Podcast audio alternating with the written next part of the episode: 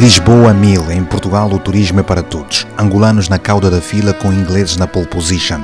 A crise na banda tirou-nos da banga. No Colombo, a embaixada dos mongolês, só um ou outro. De resto, tudo a bater bola baixa. Não é obra do acaso, mas sim a visão dos homens, o desejo de fazer mais e melhor, angariar via impostos a quantia mais possível para sustentar a segurança social e potenciar a economia deste pequeno país europeu. Portugal superou a marca dos 21 milhões de turistas em 2018, um novo recorde máximo. O país recebeu pouco mais de 21 milhões de hóspedes, sendo que 12 milhões eram turistas oriundos de outros países. Portugal tem um clima diferenciado em comparação com os demais países do continente velho. Tem uma cozinha variada e saborosa, estradas boas, um sistema de saúde melhor que o angolano, telecomunicação em conformidade com as exigências internacionais, uma rede hoteleira de qualidade com preços que combinam com todos os bolsos, uma prestação de serviço responsável, transversal e com vários predicados do país de J-Law, há voos todos os dias para a Toga. Na Avenida de Portugal, em Luanda, filas é anduta. Todo mundo quer ter visto, ser visto e tirar voado. Quando os marimbondos bilam, nem o elefante suspira. Deputados frutificam os músculos no ginásio, no coneno o povo anda todo fobado. Portugal tem uma gente educada e acolhedora, é experiente em lidar com as diferenças e numa altura em que o mundo todo anda sacudido por incertezas e desconfianças, nas terras de Camões até uma mosca se sente segura. Enquanto isso, no Cazenga, depois das 19, ninguém circula. O que mais um país precisa para atrair gente e investimento? Angola perdeu várias oportunidades e continua a brincar com o tempo de onde vos falo, não há ambulâncias abandonadas com hospitais sem nada. Aqui é mais transparência e menos burocracia que em Angola. Portugal é mais ousado e corajoso. Esse país respeita a crítica, sabe gerir nãos e consegue, com todo um conjunto de arrojos, separar os interesses políticos dos económicos, com uma justiça mais justa liderada pela Mamoite Van Dunen, que não se compara a Amboa, Ana Joaquina.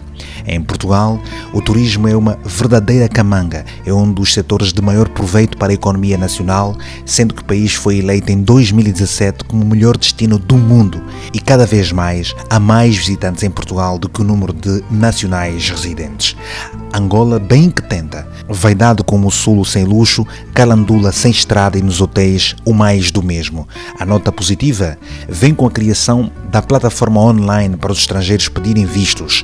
As autoridades viram subir a procura de turistas, um setor que o governo deve organizar e deixar que os operadores privados com experiência façam sua parte sem michas para ninguém. É verdade que a nação de Amália Rodrigues e Cristiano Ronaldo tem pouco mais de 10 milhões de habitantes e quase todo mundo sabe ler e escrever. Quanto mais analfabeto for um povo, mais submisso será e gente submissa não contribui para o desenvolvimento de país algum. Em Angola, mais de 60% das pessoas têm menos de 30 anos e Portugal não tem tal sorte. Menos de 20% da população é jovem, jovens que cada vez mais menos querem ter filhos. O país do fado, que usa também a nata para se promover internacionalmente, tem uma desproporcional taxa de natalidade se compararmos com a da mortalidade, ou seja, há mais gente a morrer que a nascer diariamente e muitos bebês que nascem são de pais migrantes. Os tugas têm o turismo como uma grande bandeira que une e reúne povos de todos os pontos. É quase impossível encontrar alguém que não saiba falar o mais básico do inglês e até mesmo os desgraçados que vivem de esmolas pedem-no em inglês, francês ou alemão. Please, I'm homeless. One euro, please. As novas gerações possuem um tato diferente para lidar com hábitos e culturas opostas.